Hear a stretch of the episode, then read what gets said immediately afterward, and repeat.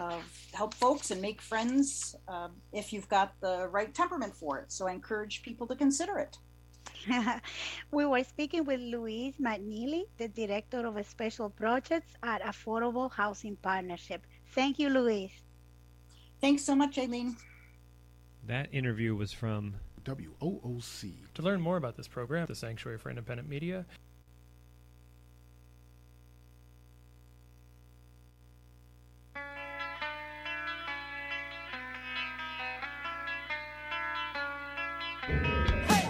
tune into all sorts of creative community voices on the radio Wednesday, February 9th at WGXC 90.7 FM, including at 11 a.m. Maria Manhattan has some love songs for you on the Hudson Cafe. And then at noon, it's time for the Bezazzled Radio Hour. Live from Main Street in Catskill, Spike Priggen has a store called Spike's Record Rack, and he's broadcasting live from there until 2 p.m. with rock and other genres on the radio. At 4 p.m., we're live from Hudson with the WGXC afternoon show. At 7 p.m., we simulcast WBAI in New York City's Off the Hook program. It's run by the Hacker Quarterly 2600 and talks about new technology until 8 p.m. when Neva Wartel takes over with music for the masses, fresh from Africa. Tonight on 90.7 FM, WGXC. This is Simon Shaheen. You are listening to WGXC Acra 90.7 FM. WGXC is made possible in part by the generous ongoing support of the Bridge Street Theater in Catskill, New York. WGXC's sustaining supporters are among the station's most dedicated listeners. They care deeply about creative community radio, and their investment helps to sustain WGXC as a public platform for information, experimentation, and engagement in Greene and Columbia counties. You too can become a sustaining supporter by going to wgxc.org/donate and designating an amount of your choosing. Thank you for your support.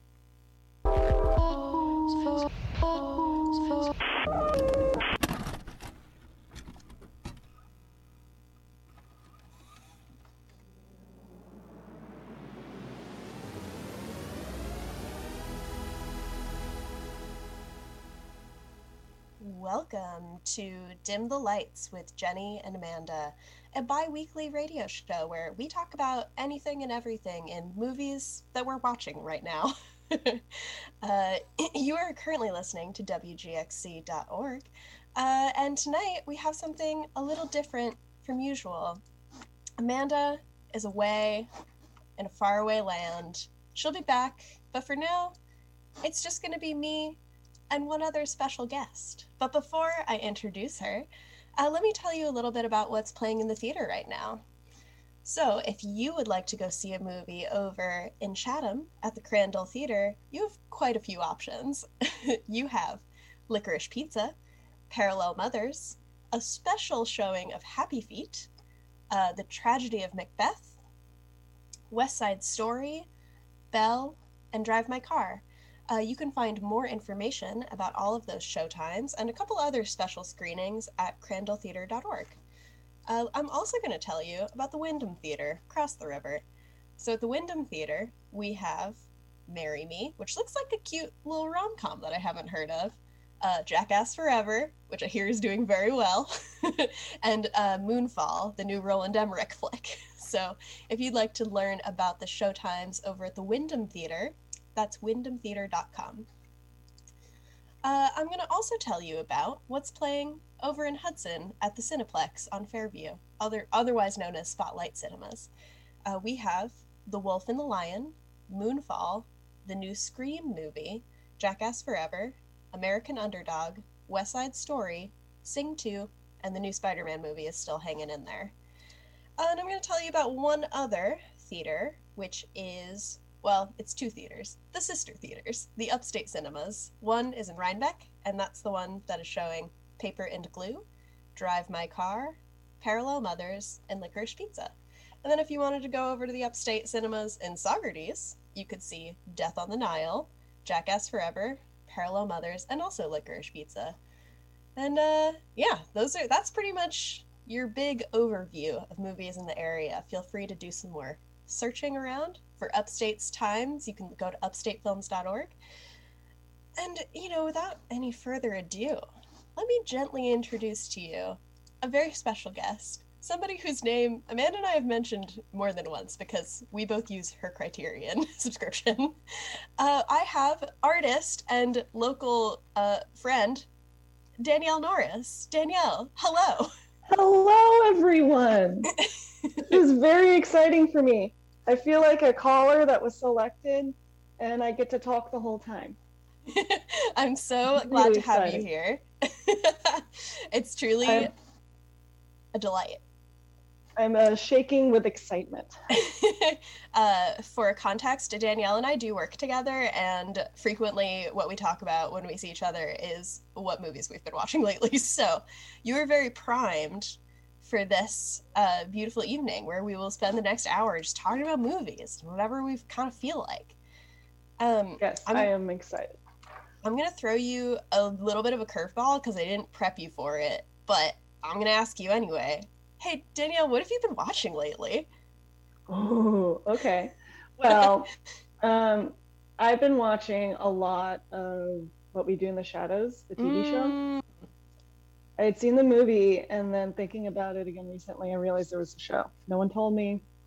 It's been magical. Oh no, I'm so sorry nobody told you. I love the show. It's so good. um, yeah, we both have a mutual crush on Matt Berry. Oh yeah, dude. Uh, uh. The a thing Um, about that show is that everybody in it is really hot, even though they're like doing funny vampire things. You know, like it's not it's not like what I would call a traditional like sexy person vehicle, but for but everybody in it is so hot to me. Oh my gosh, the the constant lace and frills and the things that go in the necks. It's so good. um, tell me about what you've been watching. Well, I am really excited to tell you about a movie that I saw in the theater, uh, which I know you really want to see, so I won't talk about it too much. But uh, two weeks ago, Amanda and I actually went to go see Licorice Pizza together, which was really fun. Um, we went to see it at the theater in Saugerties, which was exciting and like a little nerve wracking. We went during on a weekday. Um, but it's the new, if you're not familiar with Licorice Pizza, it's the new Paul Thomas Anderson movie uh, starring Alana Haim of the band Haim and Cooper Hoffman, Philip Seymour Hoffman's son. Um, and it's so good. like, truly, the two of us were there with a third friend, and we all just like were grinning and laughing the entire movie. It was such, it was like truly such a fun time. Um, if you It can get like- out there, Yes, it truly sounds like something my heart needs yes. right now. That's the other thing Amanda told me, which I did not know. I was like, licorice pizza. There's never a title drop in it. We just don't know why it's called that, and I just was like ready to move on with my life. And Amanda told me it's another like or a slang term for like a record, like an like a vinyl record, because it's licorice colored, shaped like a pizza, I guess. And that's funny because I also had no idea what licorice pizza meant until I was asked by a friend of mine back in Boston to paint signage for him for his record shop. And he asked me to put licorice pizza on there. And I was like, okay, I have no idea what that means, but you know, I'll go with it. And then finally it was explained to me. It's, a, like, it's Got it. Yeah, thanks. it's not um it's i mean like as soon as she said it to me i was like of course that's i guess that makes perfect sense but i just didn't I, there was no world in which i was ever going to make that logical leap to the licorice pizza but yeah it was so good it was so fun um everybody in it was amazing there's like a ton of random uh like cameo performances by really famous actors who are just like hanging out it's, it's just so fun Been loving that lately. It's just like a friend dropping in to say hello. Yeah, exactly.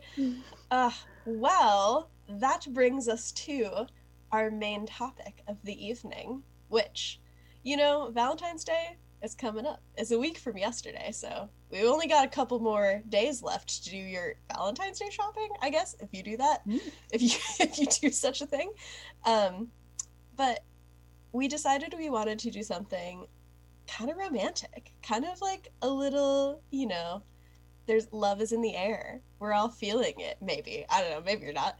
But uh so we decided our theme tonight is called is it love or is it something else? Dot, We dot, dot.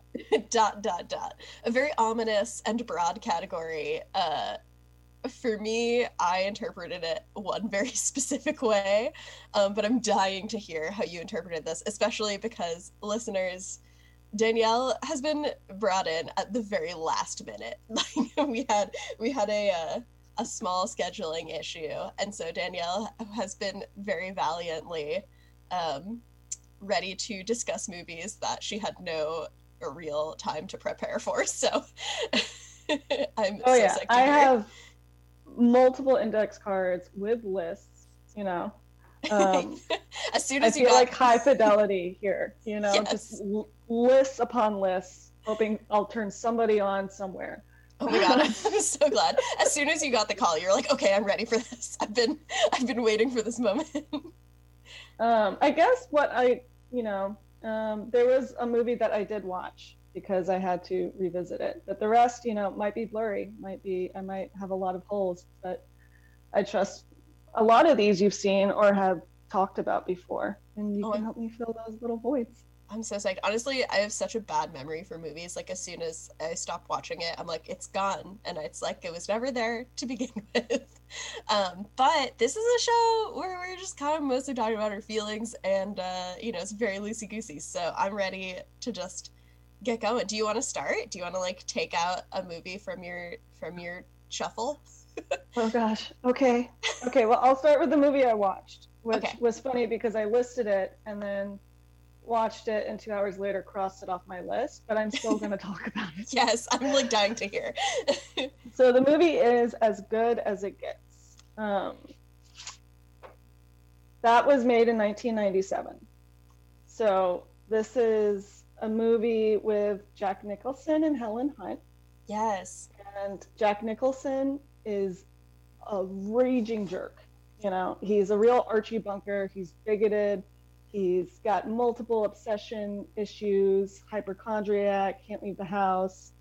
Um, basically, needs the world to revolve around him. He's like a writer, and you know he has a crush on this waitress. His way of showing affection is awful. Um, and when I mean he's like an Archie Bunker character, I mean he's just you really don't like him, but you're drawn into liking him in a weird way. So you Hmm. know he's someone you would never spend time with. And the way I remember this movie is that it ends on that sort of like they don't actually get together, no. You know? Right. and it's just this really fun long comedy of this really hilariously annoying person trying to woo this woman and this woman being like absolutely not you're a horrible person and that's like the whole humor of the movie um, but you know at the end we i could give it away um, I think you. I mean, it is from 1997, so I think you are safe to do that if you would Right. like. Okay. Okay. So we, I realized at the end, there's like a, you know, there's like a kissy smoochy thing, and she doesn't all out reject him, which I thought I remember that being the case, you know? You like rewrote it in your mind to be like you're like, okay, she obviously should not be with him. So And I thought that, you know, like that falls into the category of like, is it love? Because, you know, the moral of the story in my mind, what I walked away with is like, you might be an awful person, but if there's someone out there you care about enough to make you want to be a better person, that's a very genuine form of love. yeah, you know? for sure. And to like not expect it to be returned.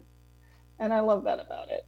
Um, but in the end, it's like, oh, she'll compromise her principles and be with this guy. So I don't know. She just- fun. couldn't resist his allure.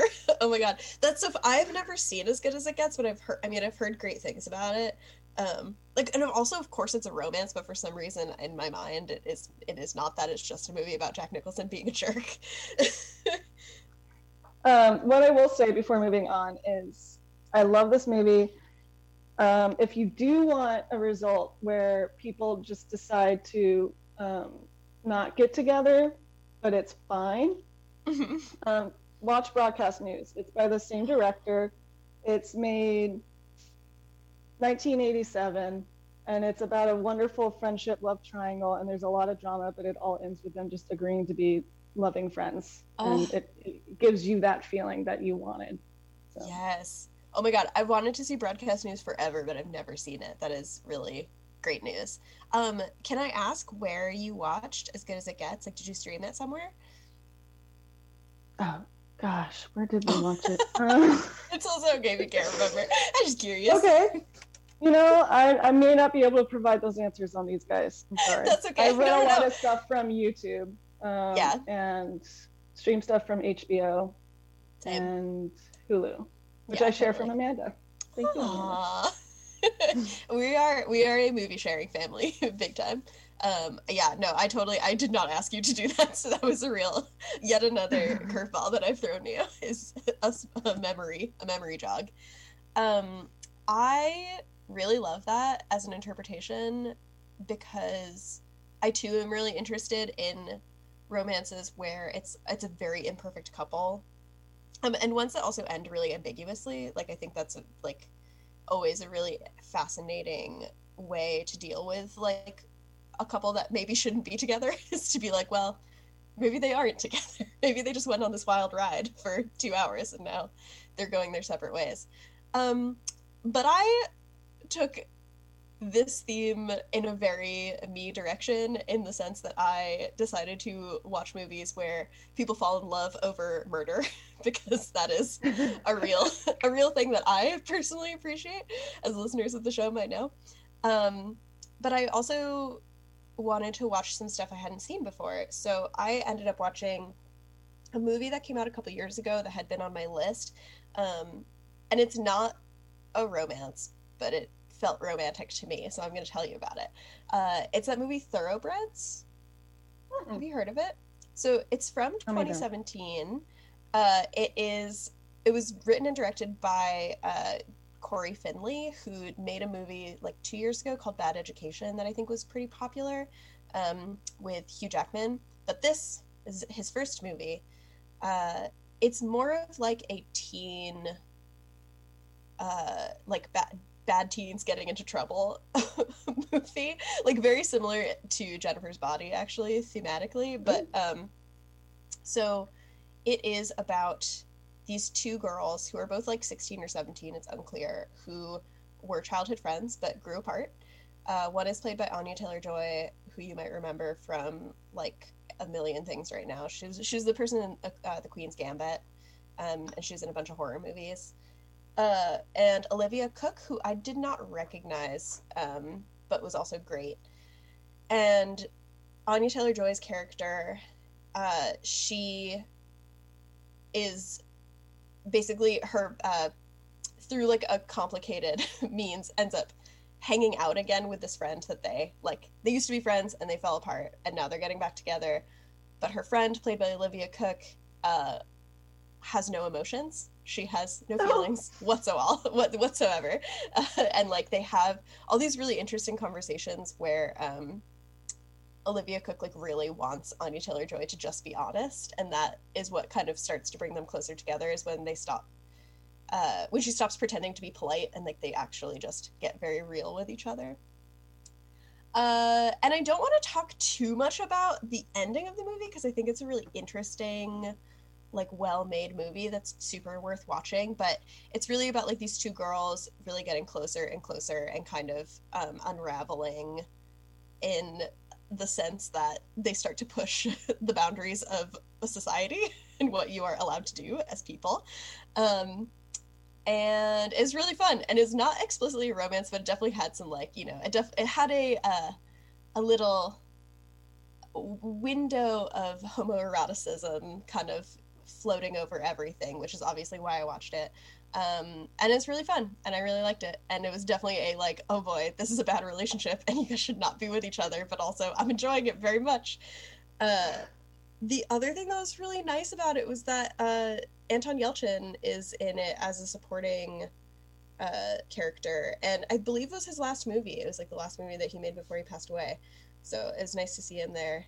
Um, but yeah, that is Thoroughbreds. It's like incredibly watchable. It's super fun, like very, like really well edited, like very, very, um, you know, just like when movies are well made and it's just like, oh yeah, this is like it's fun to watch movies. it's like very, it's so fun and easy. oh wow! Um, Thank you for repeating the name of that. I've not heard of it. It sounds wonderful. It's fun. It's very uh th- it's thoroughbreds like horses because they're both rich girls. It's like very the themes are very Horse like r- horse rich horse girls like getting away with bad behavior.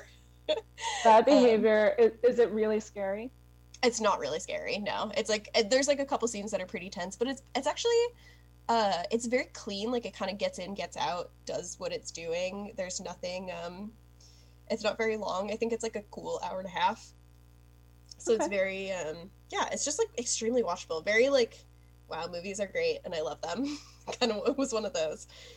Uh but Wow. it's rentable. I believe i rented it also from youtube but it's also streaming on sling if you have that for any reason. But yeah that was really like the the um that was the first thing i watched but it really i really kind of got away from the theme a little bit because i was just thinking about people who like get into relationships that are kind of violent basically or like involve violence in some way uh and love it. so yeah you know that's is it love we just couldn't say for sure Maybe it's love and like violence is just like the the, the love triangle. The sort of yeah yeah the third part. It's a character in itself. precisely um will you tell me about something else that you had on your mind Hey, guess what? I'm gonna stuff a movie into this genre yes under I'm, this I'm ready umbrella, and we're gonna just squish it around until it, it fits into that mold. Um, we're I'm bringing up Twister yeah oh thank god to go into the suck zone. You know, I've been waiting for this moment. I, I get I get my time here. Okay. Um, I want to bring it up because something I thought about that no one had ever pointed out to me um, was I rewatched the movie His Girl Friday. hmm Now, if you remember, if you're familiar with the movie Twister, it's made in 1996. It's got Bill Paxton and once again Helen Hunt, um, and it involves a divorced couple. Helen Hunt uh, continues her passion for chasing tornadoes. She's part of a ragtag group of happy-go-lucky scientists um, that are chasing storms around. And Bill Paxton is her divorced husband, who tracks her down to get her to sign divorce papers so he can get remarried to a city slicker therapist lady. Um, I love this movie. I think it fits because, you know, it's a romance movie between people who have already broken up. Mhm. So it's like this very adult, mature way of looking at, oh, well, they're arguing all the time, but they love each other. yeah So it's sort of you know I love those sort of like hype like I don't want to say realist, but like these things happen. no totally Um, but what I realized was His Girl Friday is the same plot. It's like the exact plot of His Girl Friday, in which Cary Grant goes and finds his ex-wife, who still works for a newspaper, and she's incredibly fiery and passionate about it. And I guess he no, sorry, it's the other way around. See, that's the thing. It's like a reversal because he still works for the newspaper and she tracks him down.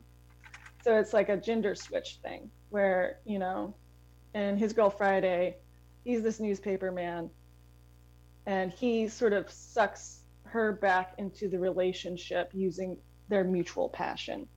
Whereas Helen Hunt sucks Bill Paxton back into the relationship over their shared love of storms oh and twisters you know? So it's the same thing where like the this thing that brought them together is a very chaotic and uncontrollable passion or force outside of themselves that they both love and they're chasing around and causes all kinds of antics. Um, it's what tore them apart because you know maybe they disagreed about how to chase a tornado how to write a good story you know? But it brings them back together whether they like it or not Oh my god, it's such a good comparison. I like truly after you have mentioned this to me before offhand, but like hearing the whole pitch is true is so convincing. I'm like very ready to watch a double feature of His Girl Friday and Twister, uh, which is you know just His Girl Friday but with uh with storms, storms, Yeah. it is a feminist flick. Mm-hmm. It's so good. Helen Hunt is my hero in that movie. Yes. Oh my god. I truly every day has just been uh me patiently waiting until I could get you on this radio show and have you talk to, about Twister for as long as you possibly want. feels good. It feels good. I'm checking that off the list. I'm so glad. Uh, I know I really got to rewatch it. I haven't really seen it since I was a kid. Um, and the I mainly remember like the cow flying towards the camera and like when they tie themselves to the pipe at the end. Like those are kind of my two my two strongest twister memories. Yeah. We got cows. uh, it's so fun. Yeah. Truly a great movie. Also like, yeah, it's a movie about divorce and like still loving the person that you were married to once. I think it's also Philip Seymour Hoffman's first role. Really? If, I don't know if there's an earlier one, but I think it might have been his first one. He wow. plays like a, yeah, it's it's funny. Yeah, that is funny. Oh, oh, I love Twister. He plays Stony is the, is his name. That's yes. oh my god. uh, I know. I'm trying to think if there's anything I've seen that came before that. The only thing I can think of is like the talented Mr. Ripley, but I think that might be after another 90s. Oh no, it is after. Yeah. Hmm. Well, you know, just what can you do? It's amazing. Um, I'm gonna talk about what am I going to talk about? I got to be honest with you, my notes are not well composed for this one. I was like very impressed by your flashcards because I was like, oh god, I'm not prepared. But I here here we go. Ambiguous. um, I am going to talk to you about the movie that kind of like led me on my path, which is uh, an Alfred Hitchcock movie, which I don't think I've talked about on the show before, although I've definitely thought about it. But I don't think I've mentioned it. So um, here we go. Uh, I'm going to talk about Rope, which is a Hitchcock movie from 1948, um, which is an excellent movie. I rewatched it the other night. I saw it for the first time a couple years ago, um, and it's just like it's truly an incredible like piece of filmmaking. It's one of those ones where you're like, oh yeah, like this is why Alfred Hitchcock was like so so very good at his job. um, it is from 1948. It's about it's actually loosely an adaptation of a true event, um, which are the Leopold and Loeb murders. If you've heard of that for any particular reason. Um, but it's essentially about these two men. It opens with two men murdering a third one and then they stuff the body into a chest and then they host a dinner party that night with the chest in the middle of the room and all the food is like laid out on top of the chest. So it's it's just a waiting game of these two guys basically like waiting for the other one to fold to see if they are going to make it through this dinner party without confessing to this murder that they've committed hours earlier. Uh, it stars james stewart and uh, john dall uh, and it's truly incredible. It's like it's one of those movies that has almost exclusively super long shots. Like there's just a lot of camera movement and very few cuts. So it's just like incredibly tense as these people all walk around this room and you know from the very beginning that there is a body and that these two dudes are like constantly in danger of being found out. Um, but you know, you just have to wait. You just have to wait and see what happens. Uh, it's also very beautiful. It all takes place inside of this like really big New York City apartment. Um, I think it's New York. Uh, and there's they're up really high, and there's like this wall of windows, and you can see out into the city. And uh, as the day goes on, and this party go- goes longer and longer, and like the stakes get higher and higher, uh, the light really changes significantly and all the neon lights from outside start to shine in and it gets really tense and like very uncomfortable. Um, but it's really simple. It's like a very simple movie just about two men and their really tumultuous relationship with each other. Uh, the the the real life story that it's based on the two men leopold and loeb were uh, and this is also in the movie, but it's a little more oblique. Um, they were attempting to commit basically like the perfect crime. They're like, okay, if we kill somebody and we get away with it, that means it's like morally correct because nobody figured it out and like this person didn't deserve to live. Um, they definitely had, were like probably fascists, like not a not, not a good look, but in the film, uh, it's so fascinating because like their relationship with each other is like is pretty. I mean, it's from the 40s, so we're like working under the Hays Code, so like they could not explicitly be queer, but their relationship is like so tense and so um uh like interdependent like they're really codependent in this way that's like really fascinating to watch in a movie from the 40s um yeah it's just really good. Jimmy stewart's great in it. It's like probably one of his best performances. Um yeah i just love rope rules rope slaps. It's not what i've seen. I've gotta watch it man it's really, it really it's making me think of all the times in movies when people are sitting at a table and something very tense is happening. I'm thinking like Quentin Tarantino movies. Yeah. You know, like just any like they're talking, they're trying to keep it cool. Uh oh, they're actually in disguise and they're sitting with the enemy, or totally. you know, someone's hiding under the table, or someone's behind a curtain, or something. And you know, I wouldn't be surprised if this was where all that comes from. I gotta watch it. Yeah it's super tense. I mean it really has that um that like dramatic irony energy of like you know like you know that something horrible has happened and you know that they're like on the knife's edge of being found out the entire time you know? And like of course like the party guests one of them is like oh i'll just reach in here to get another plate and they're like no no no don't reach in there. Um, and like obviously one of them starts to like get really nervous and is like we need to just like give ourselves up. You know it's very like it's a real it's kind of like cat and mousey because like they're both like daring each other like pushing each other to the edge. But also like they have like dinner guests which is so insane. It's such a it's such a wild choice. Um oh. but it's oh. great. It's also like 80 minutes. It's so it's such a like tight movie. Um and it's just it's really good you know? Wow. Can you it's... imagine if my dinner with andre had that kind of premise? Or maybe you could just like invent one while rewatching it totally like oh actually there's like you know um an escaped convict under the table the entire right. time. oh my god, I do. I just love a tense dinner party. It's always like it gets me every time where I'm just like, oh no, what's gonna happen? Everything's gonna blow up. Like even when the stakes are so much lower and there's not, you know, a murder having been committed. Um, but it's so yeah, it's so fun. I'd highly recommend Rope. I believe it's str- oh, it's actually not streaming. You had to rent it. I had I rented it. Um, but it is totally worth watching. I think it's like two bucks, two ninety nine maybe. You know, this is from the forties. They can't charge you that much, um, and it's Wait. super fun. Silly question: Did you say rope or rogue?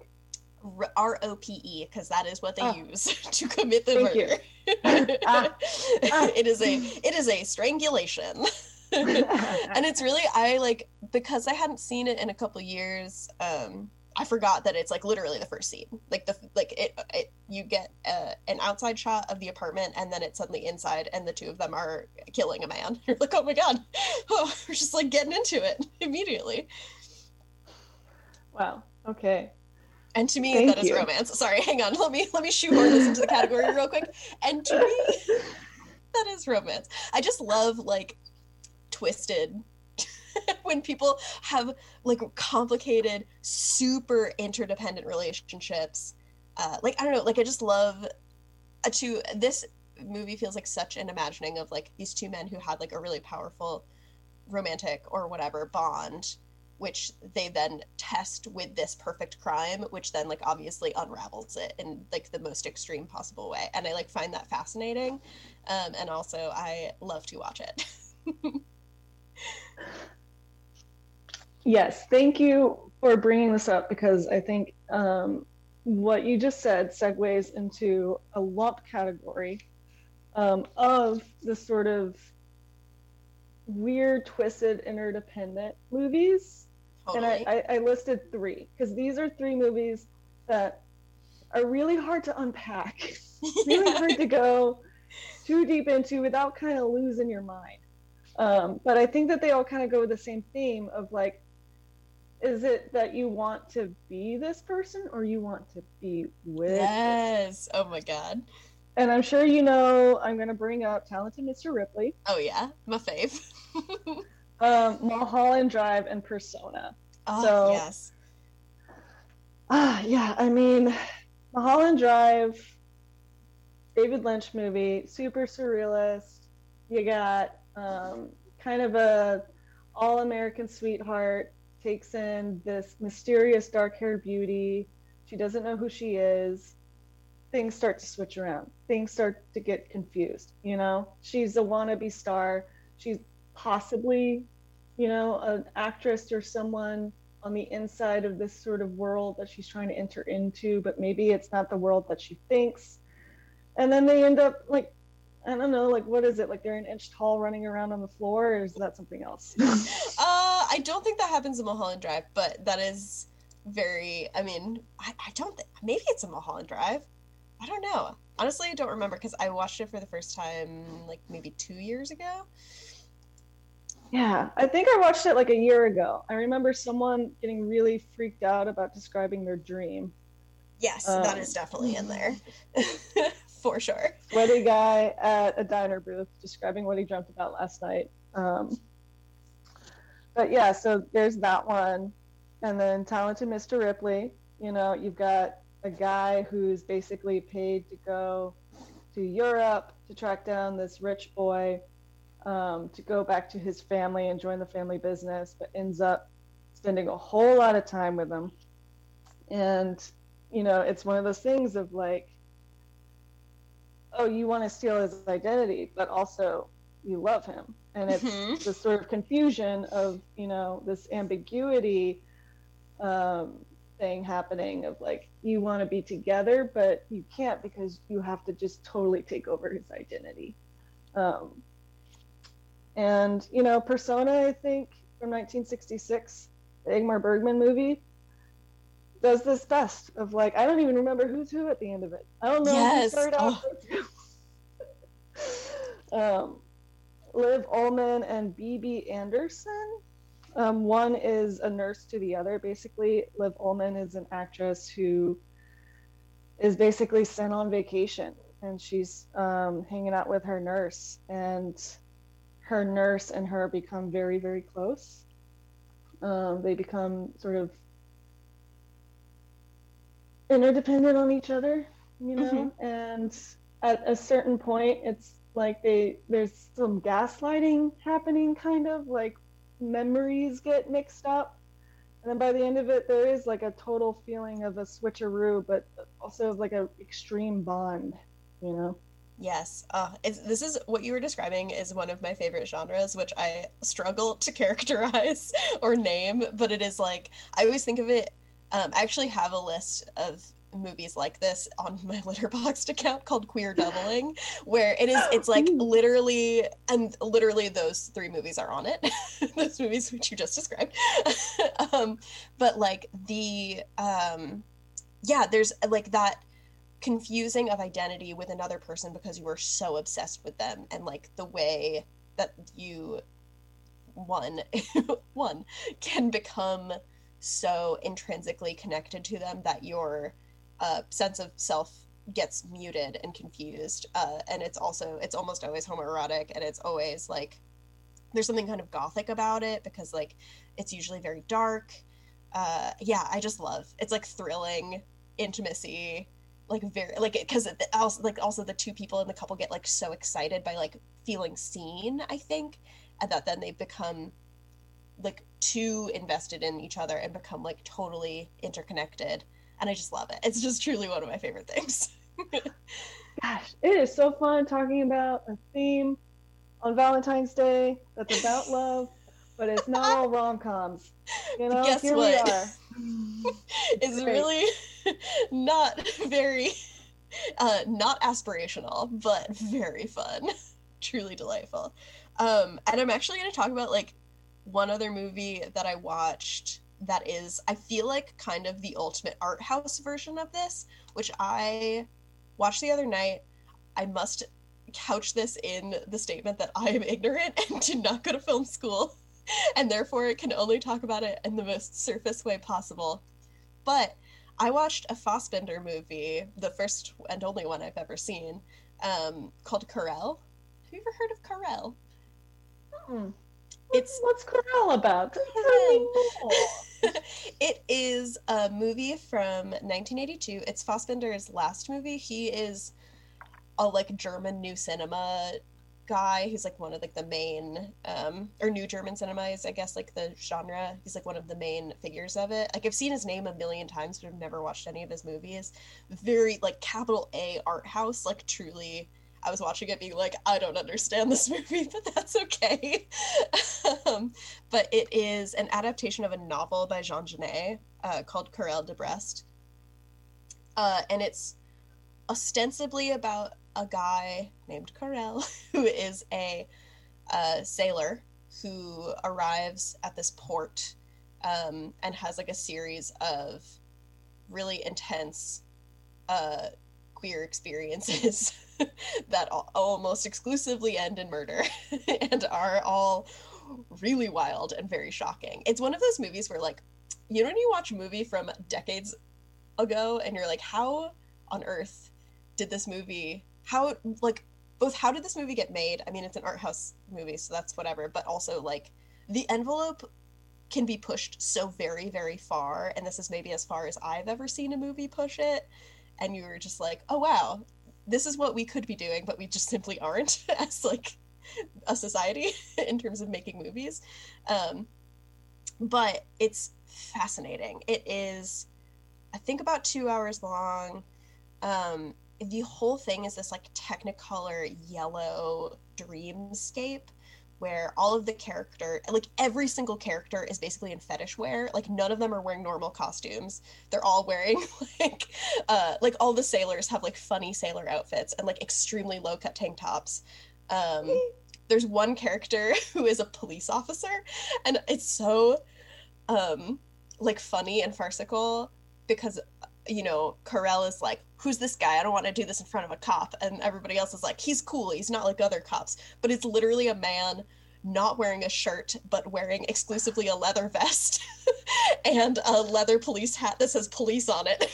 Just like, yeah, dude, he's not a cop. Um, but it's so, it's like, it was so interesting to watch. Um, it's like incredibly beautiful, also like pretty vulgar um you know it's a bunch of sailors. Everybody it's a it's this it's like this port that's inhabited almost entirely by men. It's like all men and then a handful of women at like a brothel. Um and all of the sets are like very theatery like handmade. Um like there's basically like three or four locations that it kind of like moves between and they all look like they are in a theater. Um and they're all like really close to each other. So you can every scene you can kind of see what's happening in an what's happening nearby with the other characters. It's really weird. It's like a very weird movie. um, but it's fascinating. I probably wouldn't recommend it to most people, but if you are interested in like queer cinema specifically, um, experimental cinema, like just really bizarre uh, yeah, I don't know, just like really bizarre gay stuff. Like, I would recommend Querelle to you, but other than that, probably not. um, the other thing about the set that I just like, you notice it so. I mean, it's one of those things where like the movie lets you know immediately what is happening, uh, because like the second set you see is a bunch of turrets all shaped like giant phalluses, like made out of stone. and you're like, got it, okay, got it. Like this is not gonna be a subtle one. Um, but it's really interesting. It's just like a very interesting movie, um, and it feels like the very, very much like the penultimate version of what we were just discussing, because it's about Querelle and his brother Robert, and they're kind of obsessed with each other. And then there's also this other couple, what is named Gilles, and I can't remember what the fourth guy's name is, but like they, all four of them, kind of swap identities multiple times. Um, and yeah, it's just like really intense it's one of, because it's an art movie it's like goes back and forth between being like shocking and being like kind of boring you're like okay i'm on a wild ride here but uh but yeah it's, stream, it's streaming on hbo which is like so crazy to me whenever i'm like oh yeah you can just like watch this like giant of cinema just like on HBO. So wild. Well, maybe they, they they just really let the one slip through the cracks. Yeah, yeah, it's really, but uh, but yeah, it's really, it's just a wild, wild flick. Uh, it's re- like, I would say it's really watchable as like an art film, but other than that, uh, it's not very watchable. I guess you know, like if you if you're entering into the world knowing like, okay, I'm about to watch a capital A art film, it's like really, it's it's interesting and entertaining, but other than that, like yeah. Anyway, sorry. I did not organize my notes about this at all. I'm just like, okay, wait, I haven't talked to anybody about Querelle yet, and now here I go. That's a good disclaimer because there are days when I'm feeling very emotionally squeamish. You know, Oh, yeah. I can't handle heavy duty movies like the ones we've been speaking of. You know, yeah. and instead I, you know, um, watch Sopranos or Yes. something. Which you know, not no, still emotionally intense, but I'm trying to segue here. Okay, Yes, I'm take me to segue yes. um, into a little offhand thing. Tony and his shrink. Is it love? Dot dot dot. Ooh. Um, I know Amanda has started watching Sopranos. Um, really wish she was here right now. But you know, something to chew on is Tony Soprano's relationship to his uh, mental health provider. You know, yes. um, it's like immediate. He immediately starts having. There's so many great dream sequences in that show, and he immediately starts having great dreams about his desires for her, and it gets mixed up in a bunch of weird stuff of like, oh, you're okay. I'm gonna like misremember this, but like, oh, you're like my mom, or you're you're, you're my wife, or something like that. You know, and her identity gets splashed all around his subconscious. Um, but the way the relationship unfolds over the series is really exciting because it's a constant do they don't they. But it's also like you know goes into this wonderful psychological thing of like how desire works and i'm here to help you sort out your problems so of course you're going to feel affection for me. And oh no is she feeling affection for him? Is she falling in love with this gangster? You know? All it's, it's just such a wonderful yeah it's one of the best sort of will they won't they's out there Dang. That's really interesting. I have never seen The Sopranos. It's one of those things that's like another show that's been on my list forever, obviously. Um, but I've actually never heard that expressed, and that is really fascinating to me. It makes me really want to watch it. Oh yeah. Um, Um, you, I have a long list, so I want you to I want you to go ahead here. Okay, well, I kind of only have. Well, here's the thing. I have like a recommendation to give, which is unrelated to anything that we were talking about, except that it's a romance. Um, and actually, you know what? I, that's not true. I also this weekend I did watch Phantom of the Opera, which is I simply can't let the hour go by without saying anything about it. Um, I watched the 2004 version of Phantom of the Opera starring Gerard Butler and Emmy Rossum. um, and I watched it with a bunch of my friends because it's just something that you got to do on a Saturday night sometimes. Um, and hey, that's a really fun, messed up romance. now that's what I call a fun, messed up romance that like really appeals to you when you're a teenager, and then when you're an adult, you're kind of like, "Hmm, still appealing. Hmm. Am I in love with the the ghoul who lives under the theater in a bunch of in a cave with a bunch of candles? Like, yeah, kind of. we had a lot of Wow. um in in our discussion while we were watching it a lot of uh, my friends all repeatedly said i could fix him. Just like yeah dude definitely definitely. He's a project. yeah. But uh, i just realized i could not i simply couldn't let the time go by without mentioning also i never saw phantom of the opera until like maybe two years ago.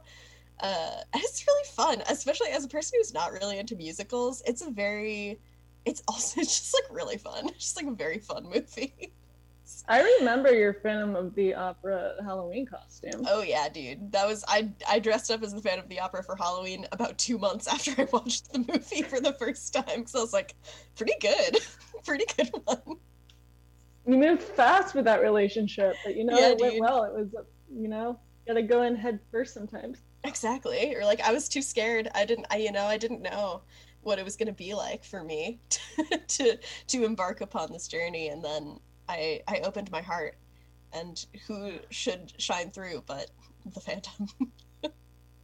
I gotta rewatch it. I've avoided it um, specifically because growing up, my sister was one of the choir kids who Oh. insisted on singing all the songs all the time after she Oh, had yeah. seen it, and it was, you know, a little scarring. But I'm, Yeah. I'm sure I've there's there, I've put distance between myself and that time. yeah, I think I really had success because I knew nothing and had never heard any of the songs really, except for the like, you know, the powerful organ. Um, but I gotta say, the song "Slap" is very fun. I love, you know, I just love a song that has both electric guitar and the organ in it at the same time. Like, what's not to like, personally?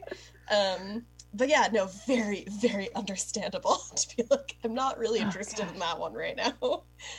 Organ and electric guitar, man. Sounds like a Seal song. Yes, Um, exactly. Has it really does have like some, Seal energy for sure. A Seal music video. Okay, so I guess ah, I'm trying to decide which movies I really want to mention before going into left field recommendation. Um, I will talk about the thing called love. Oh, It's another one of these movies where there's like a love triangle, but everyone just kind of agrees to love each other platonically. nice. Um, and it's a Peter Bogdanovich movie from 1993. It's got River Phoenix in it, oh, and he's a total heart throb, Um, throbbing hearts, you know. yeah.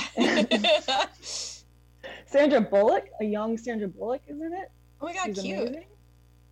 Um, and it just follows a character named Miranda Presley, and she goes to Nashville from I think like New York City or something because she wants to be a country music star, and she writes country songs, and she like is in the sort of cafe circuit of doing open mics, and she meets River Phoenix, who's already kind of like a local star, and she's I think dating or maybe someone has a crush on her and it's another dude and you know one's a more talented songwriter than the other but the other guy's nicer dude. And it's just this you know crazy creative artistic love triangle thing that's happening. Um, everyone's inspiring everyone else to write sad country songs.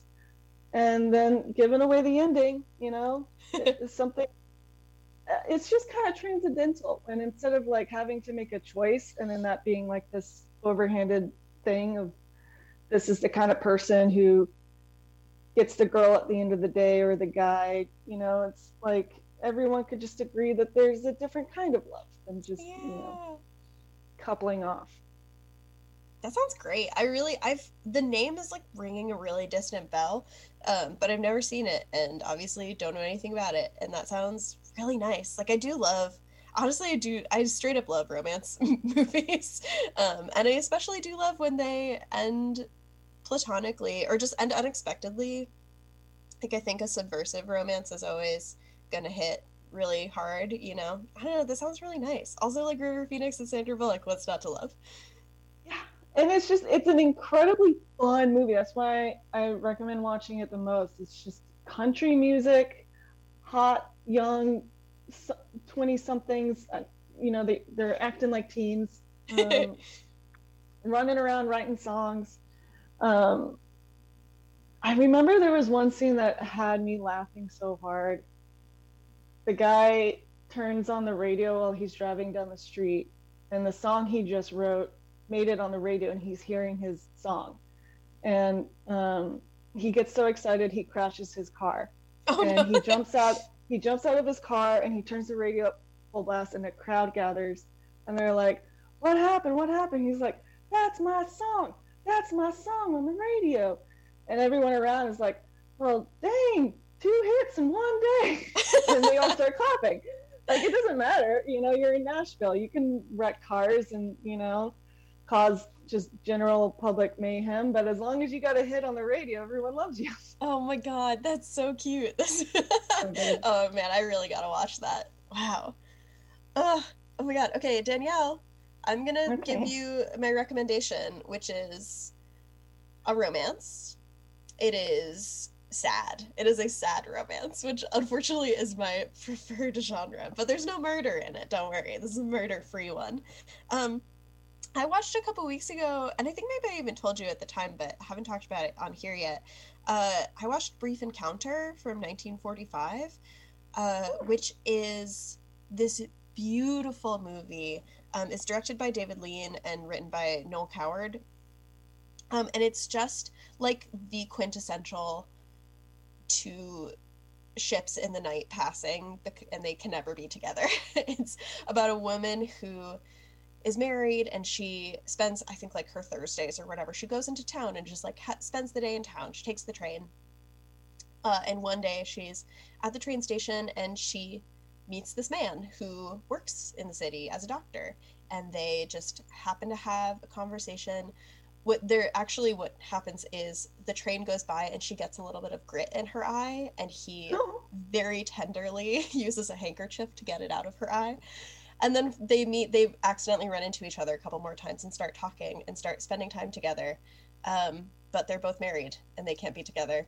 And it's so oh. beautiful and so sad and i did cry um, but it's just like i watched it right after watching um, before sunset which is another the second uh, in the before trilogy um, and it's just like god i just love two people who want to be together so badly, but there's just barriers in the way. And even though you, as the viewer, are like, why can you not just get over that barrier? Literally, why? I don't understand. Like, the tension in the movie is so powerful, and their chemistry is so good that you just like feel it and you get it, and you, oh man, it just like gets me every time.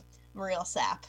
Um, And that's streaming on HBO. If you want to watch 1945's Brief Encounter, it's so beautiful. I would highly recommend it. Ooh, yes. Yes, yes, yes. That sounds the, the handkerchief with the little grit in the eye. Ugh. Ugh. So nothing more tender than touching somebody else's eyeball before you know them. IMO. okay, so I guess my recommendation is um, a really fun movie for single folk. Um, yes. I think I where did I put it? Where where on my index cards are, is this one? Um, You're playing 52 pickup oh, Fair Game. So there's two movies in the 80s called Fair Game. This one's about a snake.